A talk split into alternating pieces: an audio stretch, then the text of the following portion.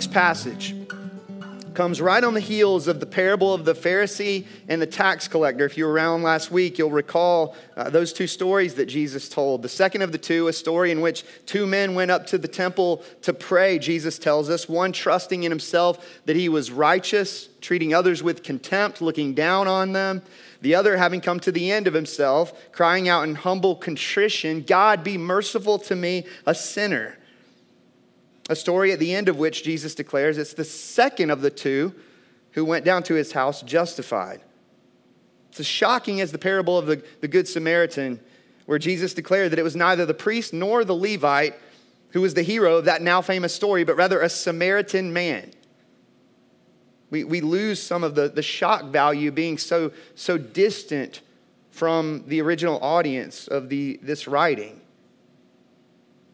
With the parable of the Pharisee and the tax collector, it's the self righteous Pharisee whose prayers go unheard, blinded by his own self sufficiency and pride, unable to see the sickness of his own heart only in the hearts of everyone around him, while the sinful tax collector is justified before God in humble recognition of his desperate need for God's mercy and forgiveness. It's with that story fresh on our minds that Luke tells us in chapter 18, verse 15. Now, they, the, the, the, people, the crowds, were bringing even infants to him, to Jesus, that he might touch them. And when the disciples saw it, they rebuked them. But Jesus called them to him, saying, Let the children come to me, and do not hinder them, for to such belongs the kingdom of God. Truly, I say to you, whoever does not receive the kingdom of God like a child shall not enter it. Right? Luke tells us that, that people were bringing their children to Jesus, even infants, that he might extend his hand in blessing upon them. And, and we're told that the, the, disciples respond with rebuke. They, they've done this on a number of occasions up to this point, and, and typically it comes with a course correction from Jesus on the other side of it.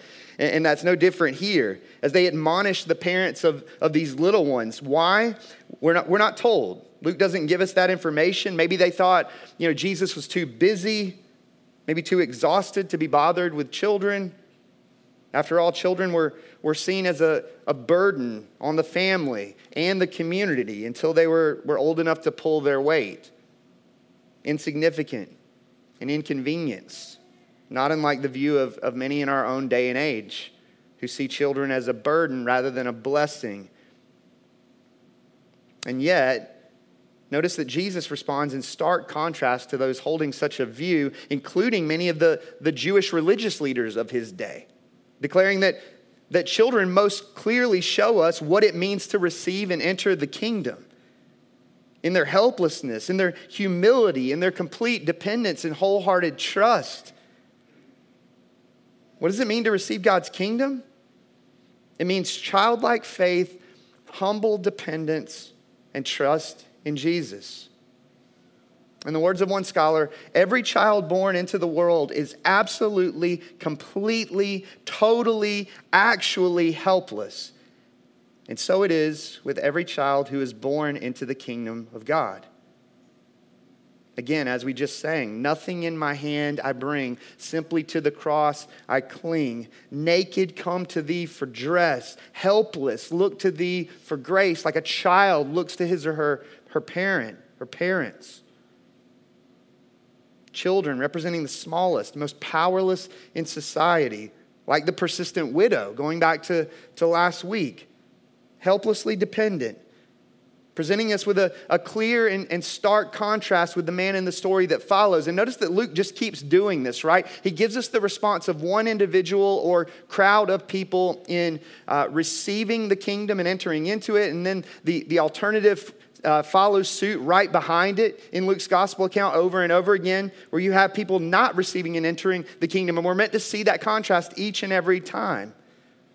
Last week it was the persistent widow, the penitent publican, the tax collector on the one hand, and then on the other hand, the, the Pharisee. Here we get children on the one hand, and then we get this story that follows of a man with no sense of helplessness, self confident in his religious devotion, self reliant in his wealth and possessions. And as we step into to these next verses, I, I would remind us that that though we may be on the back end of, of it, we, we still we, we live with, with the, the remnants of a Bible Belt subculture. And also, we do pretty well for ourselves in, a, in the socioeconomic sense where we live. There's a both and danger. We're about to encounter a man self confident in his religious devotion. He would have fit right in in the Bible Belt. Self reliant in his wealth and possessions. He would have fit right in in the Peachtree City area and the areas which surround it. Verse 18 And a ruler asked him, asked Jesus, Good teacher, what must I do to inherit eternal life? Here we encounter the, that most famous of biblical characters known as the rich young ruler, a description that, that comes in bringing together the, uh, the parallel accounts of Matthew, Mark, and Luke, a man whom uh, many scholars believe was perhaps a synagogue leader, maybe a member of the Sanhedrin, which was the Jewish Supreme Court on religious matters. And we're told that the man asked Jesus, perhaps in seeing what's just taken place with, with this crowd of people bringing their kids to, to Jesus and Jesus' response. He asks, Good teacher, what must I do to inherit eternal life? Not unlike the lawyer back in chapter 10, a man whom you'll recall in that instance stood, stood up to put Jesus to the test, saying, Teacher, what shall I do to inherit eternal life? Almost verbatim what we see here. Perhaps, perhaps that's the question that some of us bring into this place this very morning the question of how to get right with God, so to speak. And, and if that's you, I, am incredibly excited that, that you're here. Would love to get time with you to sit with that question and to, to wrestle with it. We're, we're going to do that even now as we uh, work our way through this passage and see how Jesus responds to this man. For others of us, right, we'd love to have someone ask us this kind of question, right? The low hanging fruit of evangelism no, no relational investment for years and years and years trying to get to that place where the conversation can happen. No years and years of pleading with the Lord. Just a simple question How do I inherit eternal life? And Jesus said to him, verse 19, Why do you call me good? No one is good except God alone. You know the commandments do not commit adultery, do not murder, do not steal, do not bear false witness, honor your father and mother.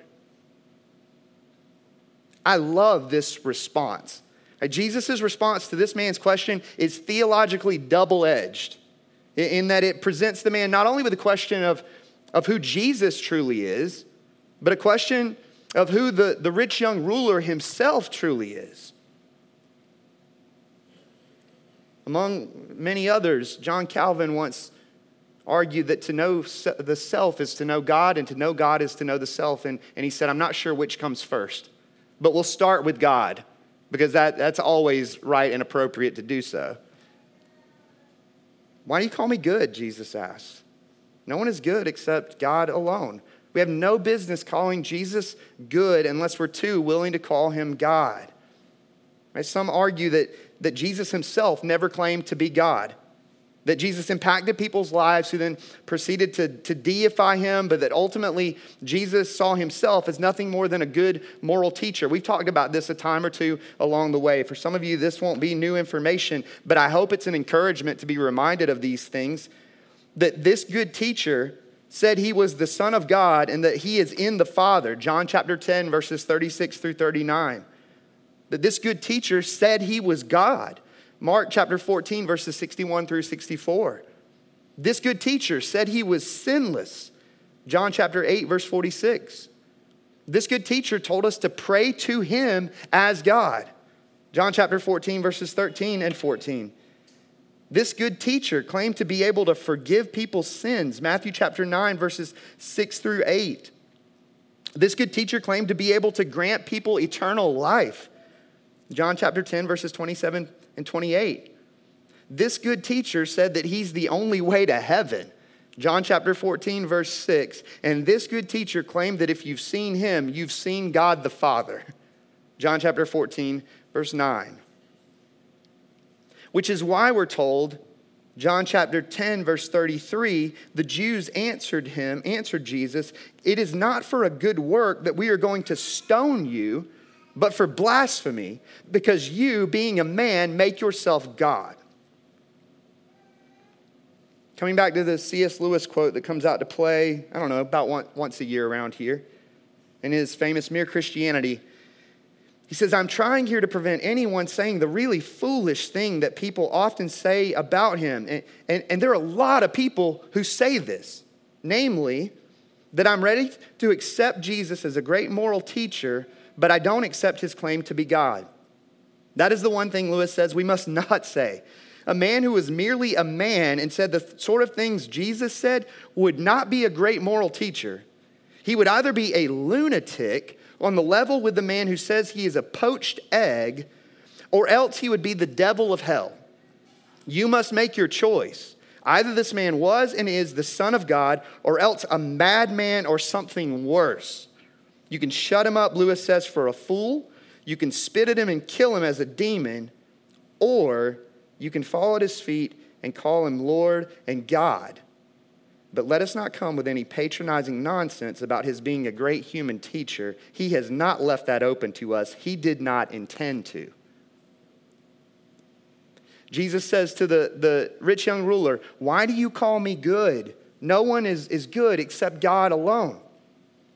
Not only presenting the man with a question regarding who he perceives Jesus to, to truly be, but two, bringing the man face to face with his own inability to earn eternal life.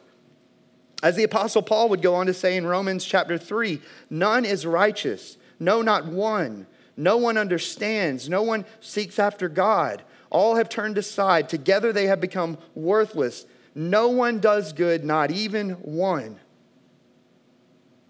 Paul famously goes on to say in that very same chapter, Romans 3 For all have sinned and fall short of the glory of God. Another way of saying, no one is good except God alone. You know the commandments, Jesus says to the man as he brings him before a, a, partial listing of the, the Decalogue, surely expecting the man to be more than familiar with all 10 of the 10 commandments, though Jesus includes only five of them here. And he said, verse 21, all these, all these commandments I've kept from my youth. And now we see that the man's original question, it's not a simple question. Because this man isn't asking from a place of self abandonment. To be fair, he's not testing Jesus, unlike the, the lawyer back in chapter 10. And yet, this is a very different situation than that of the Philippian jailer in Acts chapter 16 who asked Paul and Silas, Sirs, what must I do to be saved? A man in that instance having come to the end of himself, like the tax collector in the parable preceding this morning's passage. No, the rich young ruler that Jesus encounters here, he's coming from a place of perceived virtuousness. Perhaps sincere in his response, if we give a little bit of the benefit of the doubt, and yet misguided nonetheless. Going back to, to last week's parable, he's trusting in himself that he is righteous. Luke tells us, verse 22, when Jesus heard this, he said to him, One thing you still lack sell all that you have and distribute to the poor, and you will have treasure in heaven. And come, follow me. Here, Jesus goes deeper than re- religious externalism and, and socioeconomic status. As he knows that this rich young ruler has fashioned wealth into a heart idol a means of both identity and security. And so Jesus directs the man's attention from, from his many pious acts of, of religious devotion to the nature of the man's idol enthroned heart. You see it in the Sermon on the Mount. It's the thing that drives us batty, right? Jesus just like, give me the fence to play in, make it black and white and clear. Just tell me what to do and not to do. And Jesus says, I'm going to go deeper than that. I'm coming after your heart at the core, at the foundation of who you are. And born out of that will be a life of devotion. In doing so, in directing the man's attention to the nature of his idol enthroned heart, Jesus calls the man to follow him, to receive and enter the kingdom. Mark's account of this particular story goes even further telling us that Jesus, as he spoke these very words, looked at the man and loved him. And yet, like Lot's wife, the man's heart was elsewhere. In this case, entangled in the riches of this world. As Jesus said back in chapter 14, verse 33 So therefore, any one of you who does not renounce all that he has cannot be my disciple. Moral of the story it's not that rich people will be poor in the next life or that poor people will be rich in the next life. Again, Abraham himself was rich in this life, as was Job, a man blameless and upright. Joseph of Arimathea, who would go on to make sure that Jesus received his own proper burial. We're not talking about a, a universal command to become a pauper. There's such a thing as, as righteous wealthy and unrighteous wealthy, and there's such a thing as righteous impoverished and, and unrighteous impoverished. This is not about moving into the, the life of a pauper for any and everyone who would follow Jesus, but rather it is to give up anything standing in the way of following him. The man had nets, so to speak, that he wasn't willing to leave behind. Here, failing to receive the kingdom of God like a child, la- lacking in childlike faith, lacking in humble dependence, lacking in self abandoning trust in Christ. Which is why Luke goes on to tell us, verse 23 But when he heard these things, he became very sad, this man did, for he was extremely rich. Here you have a man trusting in himself that he's righteous, all the while having uh, guilty of having broken the very first of the Ten Commandments. You shall have no other gods before me proclaiming to love God with money, all the while seated on the throne of his heart. No servant can serve two masters, Jesus said back in chapter 16, verse 13. For either he will hate the one and love the other, or he will be devoted to the one and, and despise the other. You cannot serve God and money. There's a throne in the, in the castle of our hearts, each and every one of us, and there's only room for one on that throne. If only the man had responded like the tax collector in Jesus' most recent parable. Verse 13 God, be merciful to me, a sinner. We're told that the, the man is sorrowful in wanting eternal life, yet unable to bring himself to lay down his nets, so to speak. It's tragic. Clinging to his wealth and losing the kingdom.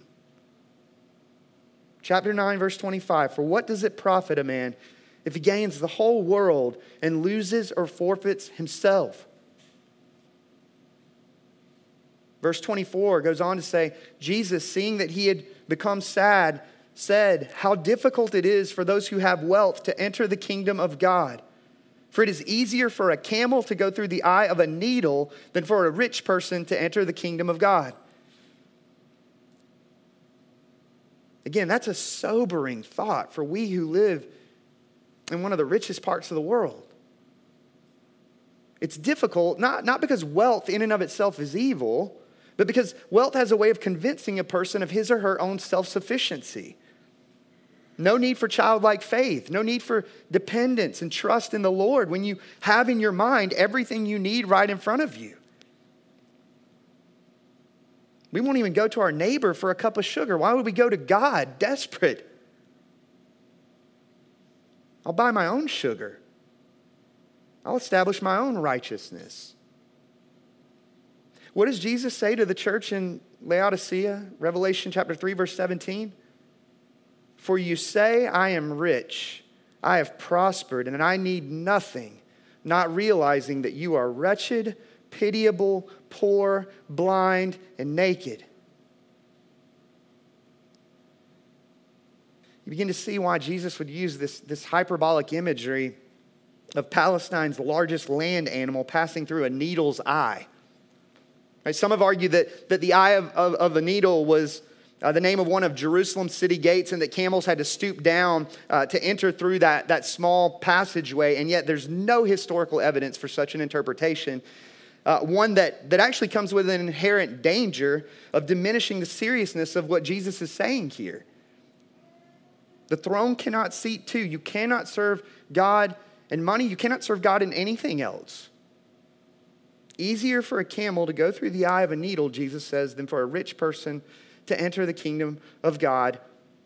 So that verse 26, those who heard it said, Who then can be saved? Right? In, in, accordance with the wisdom literature of the Old Testament, many believed that wealth was actually a sign of God's blessing, the evidence of a life lived in accordance with God's standards. It made all the sense in the world that, that this man, righteous in his keeping of the commandments, would also be a man with a little bit of money in his pocket. Difficult for the wealthy to enter the kingdom? You mean to tell me that those blessed by God in this life might not be blessed in the, in the life to come? Add to that, that that none within earshot had ever seen a camel pass through the eye of a needle, nor have any of us in this room. And you begin to understand the shock that many in the crowd would have felt. Who can be saved? Are all w- without hope and, and destined for destruction? Is there anything we can do? particularly those of us who have a, a, little unrighteous wealth, to use that, that language from earlier in Luke's gospel account. To which Jesus responds not with the hope of any human possibility, but rather man's only hope of divine intervention. Verse 27 But he said, What is impossible with man is possible with God. In the words of the Apostle Paul, who is sufficient for these things? And, and the answer, of course, is God. God, in His sovereign power and grace, is sufficient for these things. Luke's gone to great lengths to sh- show us this from the very beginning, right? How does Luke's gospel account begin? With the angel Gabriel declaring to Mary, For nothing will be impossible with God. Chapter 1, verse 37. That if God could plant the seed of Christ in the womb of Mary, the miracle of the, the virgin birth and incarnation, surely he can plant the seeds of faith and repentance in our hearts by his sovereign power and grace. Our inability to fully grasp it or make sense of it doesn't diminish in the least God's power to do it. Again, Luke composed this writing that we might know, that we might be sure of God's promises, that we might be sure that with God nothing is impossible. And that includes the great miracle of bringing self sufficient, self reliant sinners to the end of themselves. That we might believe on Jesus, that we might repent of our sins and trust in him. The well known story of Zacchaeus to come soon enough. It's not a story meant to ultimately impress us with a, a wee little tree climbing man. It's a story meant to ultimately impress us with a miracle working God of great mercy and grace and power. It is absolutely possible in a well to do community like ours that sits right in the middle of the Bible Belt to have an auditorium full of miracles this morning. That's not beyond a stretch for our God. Peter responds, always quick to jump in there before everyone else. See, we've left our homes and, and followed you, Jesus. Right? He's just, just watched a man cling to his riches and lose the kingdom. Peter declares that he and the other disciples, they, they've done the exact opposite. We don't know if, if Peter's still wrestling with some things internally in terms of this, this idea of trying to earn something with, with Jesus or what's running through his mind. Luke doesn't tell us that. We do know that, that Peter follows this statement with a question according to Matthew's account of this very same story, a question regarding what it profits a man if he loses the whole world.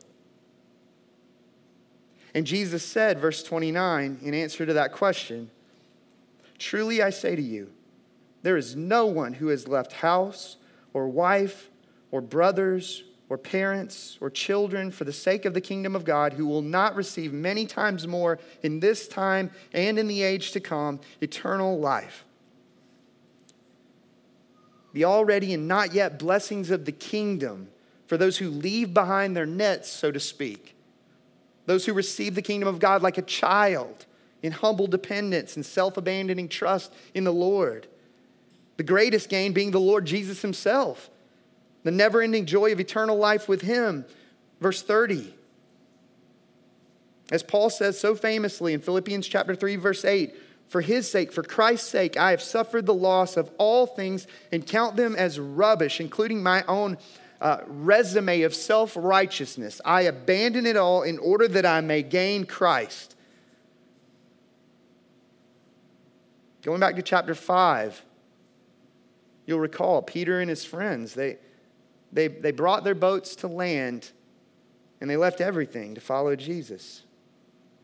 Their life's ambitions the safety and security of living the way they always had, the right to call their lives their own. As R.C. Sproul writes, once you hear the Holy One say to you, Your sins are forgiven, come follow me, then the Spirit of God changes that rock that's in your chest that you call a heart and causes it to beat anew under the Spirit's breath. Then all you want to do is get as close as you possibly can to Jesus and to follow him the rest of your life. That's what it means to be a Christian. It doesn't mean that, there's not this aspect of I believe, help my unbelief, but, but there's something of this posture in the life of the Christ follower. The, those who know what it truly is to be forgiven and brought into this kingdom of Jesus. Luke invites us to look in the mirror and ask ourselves if we've truly decided to follow Jesus. Having seen, like Peter and his friends, something so priceless in the face of Jesus Christ that there's nothing we aren't li- willing to leave behind for his sake. Our selfish ambitions, our comfortable surroundings, our bitter grudges, our cherished idols as Philip Ryken says in his commentary on the book of Luke, how foolish it is for us to pretend that we are following Jesus when in fact we want to keep our lives intact the way they are. But it is not just one part of our lives that he tells us to give over to him, he demands all of us. True discipleship is always costly because it means giving up what we want for us so that we can have what Jesus wants for us. We do this, he says, in principle as soon as we begin to follow Christ. Then we do it in practice every time something threatens to stand between us and a total commitment to Christ. Again, Luke writes that the reader might have certainty regarding the Son of Man who came to seek and save the lost, a certainty of faith that, that the reader must profess for himself or herself. It's personal. But more than that, Luke writes that we might follow Jesus as our Lord and God as an outworking of the sure knowledge of who he is. It's what it means to be a disciple. So that I would ask, I would ask of you the same question I'd ask of myself this morning. What nets, so to speak, are you still dragging around with you? What, what sin is it that so closely entangles and clings? Is there anything you're unwilling to renounce for the sake of Christ? That the Lord in His kindness would bring before you and leading you to repentance.